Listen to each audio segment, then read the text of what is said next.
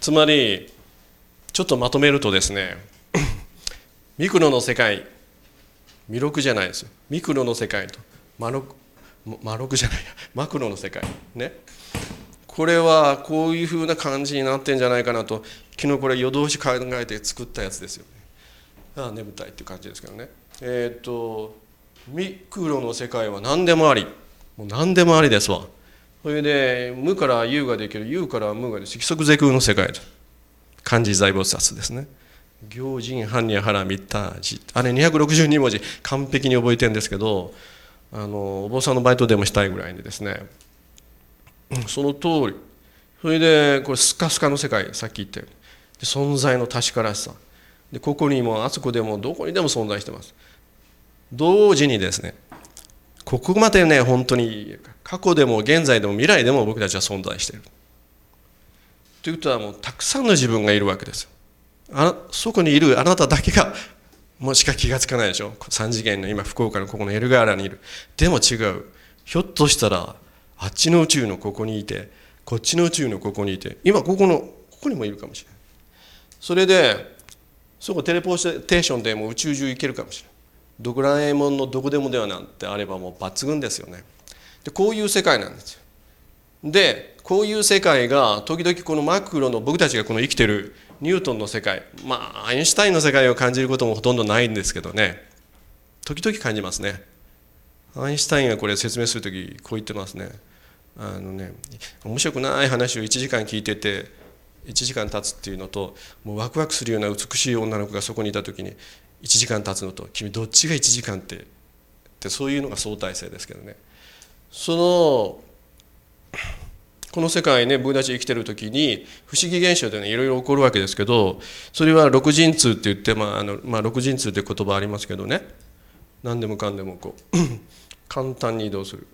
何でもかんでも心の声で聞けテレパシーとか言うでしょあれですね。テレポーテーション。ふっと顔を出す時あるんですよね。こういうのはいっぱいありますでそういうのを、まあ、最近の宇宙論素粒子論のあるんではあれじゃないの？って感じですよね。まあ大体まとめるとこんなんでああもう一つありましたね。ほんでこれがさずっとさらにもう今こんなんですよ。人間原理宇宙論とか言ってですね。人間が存在するから宇宙がある。つまり神様とか人間っていうのは全く平等なんですよね。対等です。神様って一体何だろうなと。人間があって僕たちを通していろんなことを調べてるんじゃないかなと。ですね。それでディラックっていうあのあのあのポール・ディラックね有名なあのあのあの相対論的量子力学とかこんなにやるんですけどあの世界の、ね、物理の中でですねいろんな乗数を調べたら10の40乗倍っていう数が出てくるんですって。例えばですねあの今あの物理学では4つの力ね電磁力それからあの重力とか弱い力強い力ってありますよね。だあの重力というのはものすごく弱いんですよ。他のに比べて。あのなんでそんな弱いのかっていうのをあのリサ・ランドルとかなんか調べてるわけですけどそれであの多次元宇宙とかに到達してるわけですがこれねあのそのその電磁力に比べれば重力っていったら10の 40, 40乗分の1つまり電磁力は10の40乗倍なんです。すごい。であのもっと他に調べると例えばあの陽子のあの半径をポッと光が通過する時の時間とですねあの宇宙の時間と比べたらこれがあのまた10の40乗倍。それでそういうのがいろんな宇宙の構造の中にねこの数字が隠れ潜んでるっていうのをディラックが発見したこれを対数仮説って言われててもう絶妙なあのパラメーターでこの宇宙は出てきた。その絶妙なパラメーターを選んであれしたのは人間じゃないか。人間が存在するから宇宙があって160億年経ってるんじゃないか。結果から原因を見るっていうような感じのことになってます。でジョン・ホイラーっていう人からこの人まで言わせるとこんなことですね。今私たちがここでなんだかんだ仕事ああ生活してますね。これが全宇宙のあの全歴史の、まあ、自分といろんなに反映されるということです、ね、前世とか出てきましたね。来世があるのかとかですね。こんなことまで こう言ってるわけですよね。これ宇宙論宇宙もうあの 科学者ですよ。それから結局その人間はもう過去のですね混沌とした宇宙の状態から人間が住むのにあの適したあの状態を選択してきてでここに私たちがいると。もう奇跡的に宇宙ができて奇跡的なあ銀河群、ね、銀河太陽系そしてこの地球にいる。そういうことらしいんですね。でもその奇跡っていうのをこう何かプログラムとか誘導した何かがあるんじゃないかと。いうこともあります。でもう一つじゃああの生命の進化の方をちょっと覗いてみますとかなり前置きが長くなってきましたが、えっと、そのダーウィンの進化論と、ね、ダーウィン主義こういうのも全然その今違うんじゃないっていうようなことドーキンスの利己的な遺伝子これ母親が子供をかばうのはやっぱり遺伝子のうんぬんかんぬん保存のとかあるでしょ？うんそうかいなと思うでしょ。ででそこにラズローってこの人はまああの科学者であり哲学者でありあの音楽家ですけど生ける宇宙っていうのを出したんですね。それであのこういうことを言ってますけど例えば鳥。鳥があのこの地球上に現れたのはあの生命のこのこの自然淘汰と突然変異でやって出てきたんじゃなかろうがと。でそういった遺伝子のいろんな突然変異であの配列組み合わせてする時間なんて何十億年の間にないよと。ものすごい組み合わせがある。それであのあの筋肉がついてきて内臓が強くなってうんぬんかんぬんしてる間その人はもう怪獣に食べられてしまうよっていう感じですよ。それじゃなくてあるすごいストレスとかあの危機が来た時にいっぺんでですね再編成をして飛べるようになる。あれ？って言ってもう飛んでたって感じなんですよね。そういうこと。火事場のバカ力バカ力っていうかちょっと似てるかもしれませんね。それからまあこれはあなたはあなたなんですけどその構成しているソリオシ群はもう99%違うんですね去年のと。それからラズロ、まあ、これは後からまた言いますね。でミクロ宇宙これまとめるとこれ乱暴ってまあちょっと一言入れたかったんで入れたんですけど、こんな科学の歩みはあまりにも遅いってなん僕ら一生懸命毎日研究してるてこんなこと言うのは乱暴なって感じですけどアルチュール乱暴ですね。ねアルコール中毒の乱暴って覚えてたらバッチシでしょ。これ乱暴ですねフランスの。こんなこと言ってるんですよ。それででもアインシュタインはこう言ってる。ね、でこれはあの生命はですねもうそのその静かな生命じゃなくてもうもうもうあここで一つ押さなくちゃいけないもう風のように絶えず動き回って動的に平行を保ってるあの生命体っていうことらしいですね。それでねそれでいろんなことを考えるともう1万光年離れててもその同時にパンとこうあのスピンがこっち向くと1万光年離れててもこのペアのやつはパンとこう下向くってこの1万光年の情報を与えてるのは何なんだっていうのが分かんないね。で僕は今これはまあ誰も言ってないと思うかもしれませんけど今見えてる夜空の光これ本当に何万光年も前に発せられた光なんかなと昔から思ってます。今そこに光ってるんじゃないのっていうような気がずっとするんですけど誰かそんなことを感じたことある人はいませんか？ああなたある？うん。うわ。机までびっくりしてる。あ、うん、あそうですか。そうね。ベガぐらいに住んでた？それでそうじゃないかなと思いますよ。本当に。ね。それでまあまあアインシュタインさんだってこんなこと言ってんだからどんどん空想してください。どんどんイマジネーションを膨らましてくださいと。じゃあやりましょうかとじゃあ一体何がどうなってんだろうって、まあ、こんなことをですねちょうどあなた方の頃も考えに考えてて 毎日うん地下鉄はどっから入るんだろうってぐらいの感じでねそんなこと考えてたわけです。そういうふうにして遠回りをしてました、まあ、とにかくまあ浪人もしましたし留年もしましたけど随分遠回りしました。でも拾うものがあったみたいです。今この年になって考えると。でもフラフラしてました。もう本当にあっち行ったこっち。で好奇心から。でこの辺この頃本当善とか悪とか一体何なんだと真理は。一体どうなっとうとというのがここでは通じる。この会場では通じますよね。でまあ2人以上の自分というかまあ普段もう一応あのお仕事してあの生活をするために日常的な生活をするわけです。でも常々ずっとバックグラウンドでいろんなものを考えてます。であんまり考えすぎるとあのちょっとあ普段の生活がおろそかになるので最近はずっとそのまあ仕事オンリーになってたんですがこの機会を与えられてこの1週間ぐらいでこれ昔振り返ってた時にああ面白いなというふうな感じに渡しまして。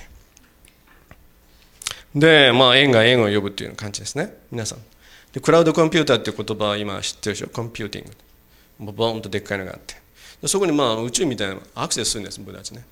で必要なものをボンと情報で持ってくれるかもしれ。ないあなたの昔あなたの未来。全部。で研究する時さあここら辺から真面目にいきますが一旦常識を捨てましょうと。で朝礼母会でもいい。朝礼母会っていうのは朝ほら君たちさこうやけんこうこうなるとよとかって学生に言いますね。でもちょっと昼間いろいろ実験してきて夕方あれやっぱおかしかった。こう って簡単に帰る。朝礼母会。それでもいいんです。で尻滅裂でもいいです。きっとジグゾーバツルのパズルがきっとどうかうまく当てはまっていくでしょう。だってもうこういう人たちもそう言ってるからです。で耳を澄ますとセレンディピティみたいにしてスーッとアイデアがその辺に降りてきてますからキャッチできるように。そうするためにはもうこういう根源より深い深いなんか問いみたいなのを考えるとよりキャッチしやすくなりますね。あ全く具体的なあのことでもいいんですよ。あのあの、うん、今日のこの問題どう解けるかなとかね。さて今からが本職でだいぶ経ってしまいました。があの流体力学っていうのはですね流れるということで、うん、空気水液体。それから風っていうのに興味持ったんですけどこれ不可視の存在なのライアル・ワトソンに言わせると風の二重性と言います。風流風景風情そんなことのいろんな文化精神性に通じます。で私は風の研究を科学と工学こっちから両方面からやっていきました。で風工学流体工学あ流体力学そういうことをやってきて、まあ、最初はこういうことをやってたんですよね。でまああの周りあの船とか飛行機とか自動車の周りの流れそれから建物橋の流れこんな流れですね。ヤフードーム。そういうふうなしてあの風のその 防災的な研究をしてました。それから風そのもののサイエンスにも興味ありましたんであの気象もあのいろいろあの研究しました。で昼間のこのこのね 大気で夜はすごく安定してるんですよ。ずっと。これ桜島ですけどずっとこう煙はたなびく。安定な大気だからです。安定というのは上が重たくて下が軽い。ここは逆です。ですごい対流が起こりますで風は乱れてます、まあ、乱れてるっていうのは失礼な言い方だなと思いますが乱流と言います。よく飛行機に乗っててキャットって言うんですけどクリアエアターブレンスって言うんですけどちょっと突っ込みますからシートベルトお願いしますっていうあれですね。でそういう風の性質を知りたいっていう。でそういうことで研究をやってました。でその面白い研究結果はですね最初の研究の目的目標からですね大きく外れていった場合がもう本当多いです。十中八九じゃないけど780%はそうですね。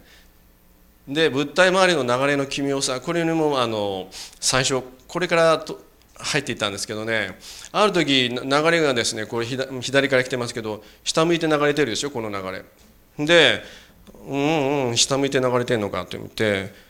でどうやってパッと見ると次の日あれ？上向いて流れと一体どっちに行きたいとね？って聞くわけです。どっちともねって感じですね。でこれは結局、まあ、あのちょっと難しく言えば流体力学のある方程式の解の複数性とかそんなことに通じていったんですよね。で地表に近い風もあの調べてました。それでですね突然乱れる安定境界層でこれも発見したんですよ。でこれフィューって流れてきてボワッてこうバースティングっていうんですけどね突然乱れるんですよ。でこの信号がですね一緒に学生さんと実験しててちょうどあの映画で「コンタクト」っていうのジョディ・フォスターのほらお城のほら画面見ながらブワッてこうノイズが出るでしょ。ブワッて見たことありますよね。ないかな。あのその時にねこれ「あ何これ?」って僕はここで期待あの期待してたと予想してた静かな流れだったんですけどブワッと途中で乱れる何これって学生さん気が付かないけど僕らちょっと経験してるからえっっていうんでこれがちょっとすごい面白い発見になってこれも全部セレンディピティだったんですよ。でこれでもってまあまああの気象学会あのアメリカのねあんな発表してでしたら、まあそこら辺の 先生たちと知り合いになってたまたまボルダーのその大気研究所っていうところでこうバンケットっていうのがあってあのテーブルについてご飯食べてるんですけど正面遠い面にですねこれに興味持ったあのアメリカのその 気象学会のボスみたいな先生がいて「ああああいうドクター親?」とか言います「イイエス」って言ってね。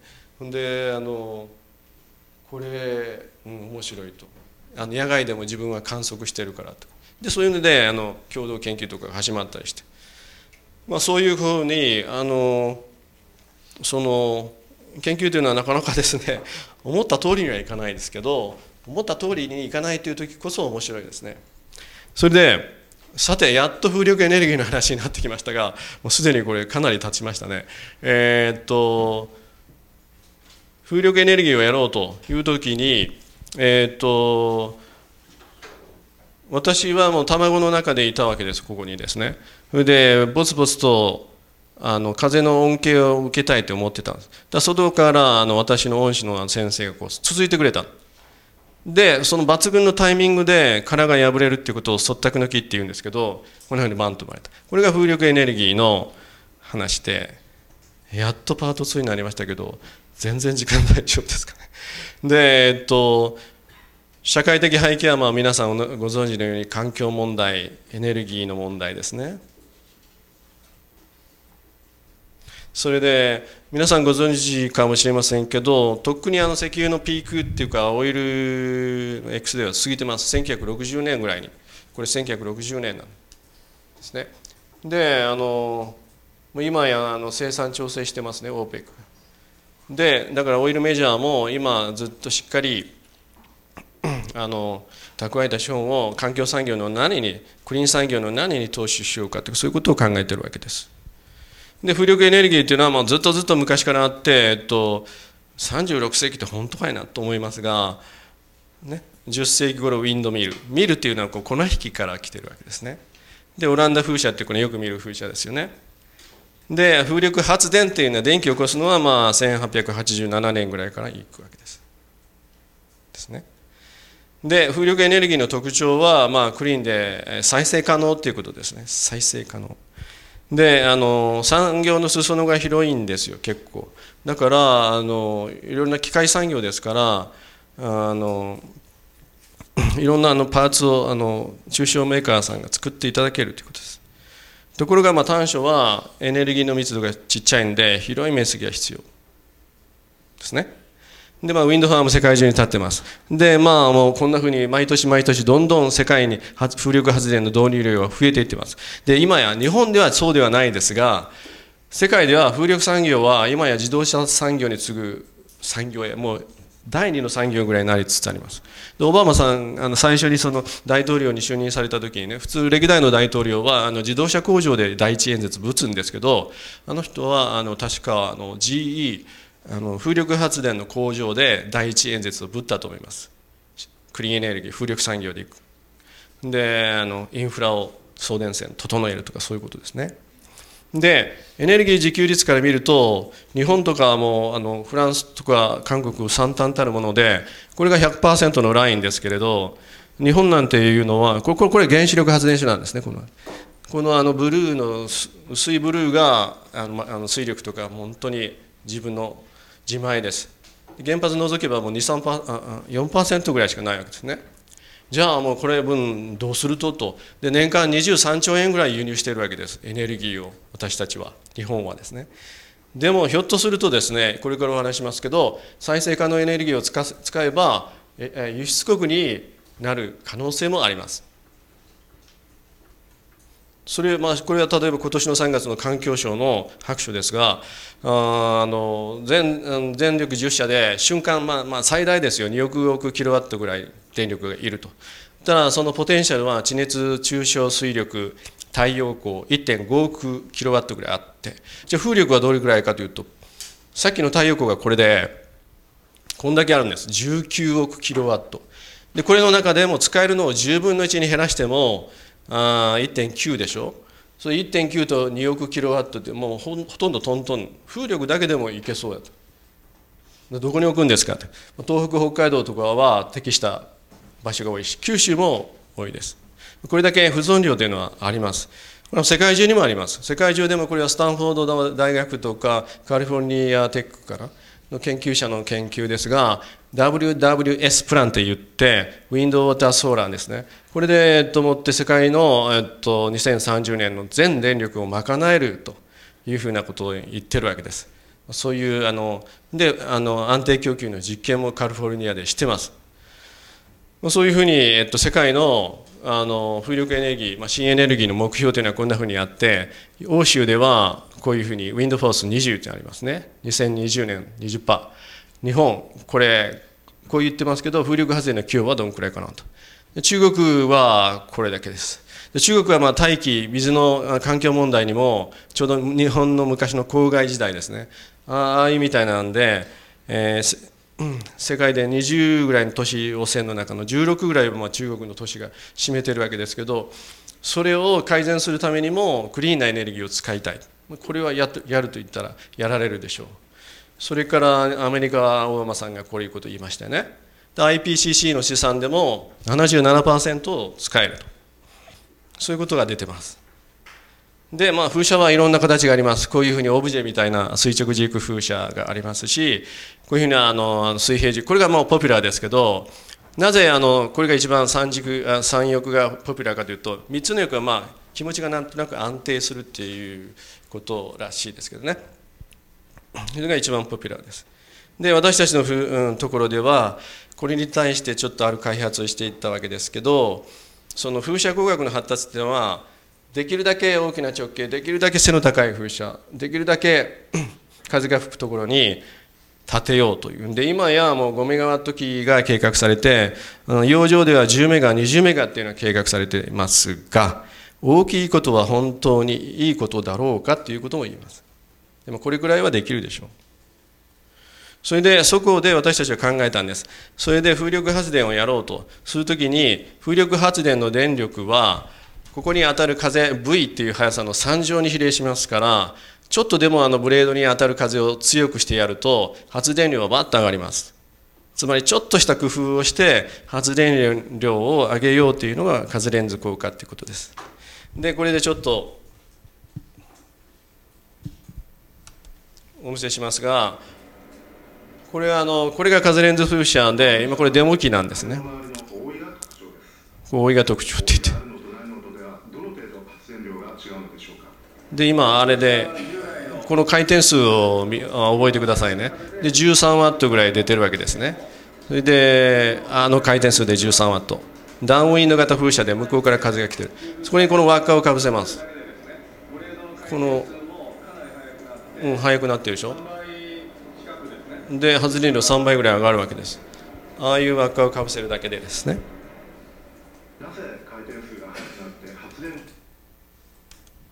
で、まあ、皆さんに質問しますが今左から風が来て左から風が来てこれあのガラあの中空のあのこうノズルですね。これはディフューザーと言いますけどこれメガホンみたいなのをこうあの風が来る方向に大きな口を向けるか小さな口を向けるかどっちかです。皆さんこの4つの中でどこに一番風が集まるかあと思いますか？と知ってる人は知ってるけど。誰がここって思わない？ここと皆さん思うでしょ？これ流体力学会の会長さんもここやろうって言いましたね。ここに一番風が集まるやろうと。というけどそれは逆あの答えは違うんですよ。答えはここなんですよね。これはそもそも風が入らないんですよ。1っていう風が来た時にもう遠慮して風はですね避けて通るんです。で絶対近寄ってくる風をのスピードを越しません。ところがこっちを使うと入り口でギュッとスピードが上がります。つまり拡大感タイプと呼びますがこれの方がいいっていうのが分かりました。でその長さをどんどんどんどん長くしていくとそれはもうどんどんスピード上がります。だからこんなものを作りました。5メートルで入れたら12メートルになります。風速が2.4倍だったら3乗で14倍。本当かいなって言ったら本当に出ますが、えーまあ、こんなに長いとちょっと実用には向かないでしょうと。そこで、えー、っとアイデアのその2これがまあ 認められたわけですけどちょっと短くしてですねもっとそのその風の増速を得られないかと考えた時にその拡大管の出口にですねこういうふうに唾を置きました。そうするとどういうことが起こるかというとこういうことが起こります。この唾があるとですね後ろにこういう渦がいっぱいできるわけですよ。そうすると渦ができるということはその低圧になります。圧力が低いと風は自分から流れ込んできます。つまり風の鉱物っていうのを作ってやればいいわけです。風の鉱物っていうのは圧力が低いところで例えばほら低気圧からあいやいや高気圧から低気圧に風が吹くように風がそ低気圧に吹きますね。例えば皆さんが、まあ、あれ高いアパートとか高層マンションに住んでいるとすると片一方の窓を開けても風は入ってきませんがその反対側の窓を開けるとどーっと風が突き抜けていくでしょ？それはそのマンションの反対側にこんな大きな渦ができててそこが圧力低くなってるからです。ただ後ろからつまり反対側の窓からの外から引かれてるんですねあれはね。引かれて風が入ってきてるっていうようなことなんです。でこれを利用しようと。であそこの入り口にブレードを置けばいいやんかと。でこれがまああのあのレンズ風車の原理です。で後ろにわざと圧力低い風の鉱物を置いてさあ風さん入ってきてくださいっていう感じです。で少し集められる。少しでも風速が上がると3乗で効くということです。でまあ最初プロトタイプでこういうのを作りました。やっぱり5倍ぐらい出力上がります。下があの横が風速で上が発電量ですね。で、まあ、カズレンズ風車はそういうものに最初はこういう形でできました。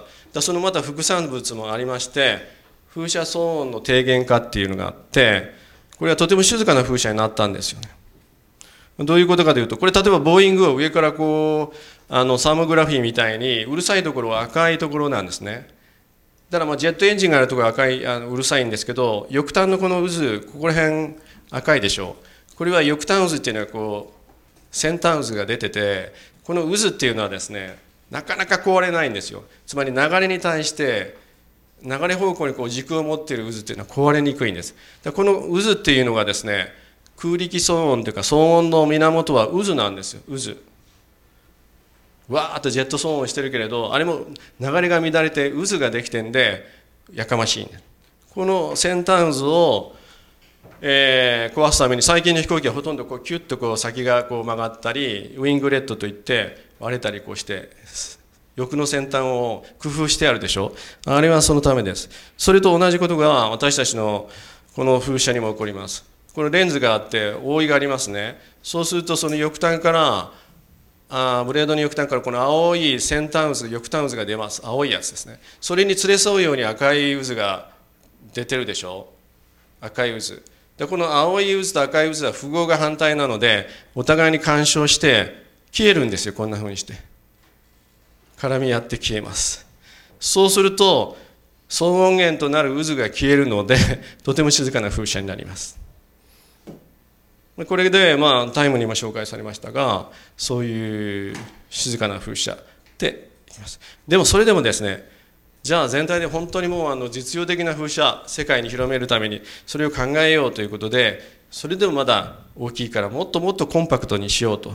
最初はあんな風なものを考えてだんだんだんだんもう今やこういう感じですねそれでリング状のやつを使ったとしてこれがあ風車これはパワー係数って言って、まあ、風車の性能を表す数値なんですけど大体普通の風車は0.4ぐらいです。それに対してこんなリング状のものを使ってやるとそれでも2倍ぐらい出ます。もうそんなに欲張らんでもいいやろうと。2倍か3倍ぐらい出ればいいんじゃないと。出力がですね。でそれで今はこれとかこれとかのあリング構造物ね。レンズ構造体って呼んでますがそれを使ってます。でそれを使って野外実験するとこう横軸風速で縦軸発電量。まあ確かに普通の風車に比べてこれをかぶせると2.5倍ぐらい出ます。これはうちのキャンパスで風が強い日にきちんと測った実験結果です。でこの値はもうあの世界最高標準になってます。最高値かそれでまあこういうのを作りました。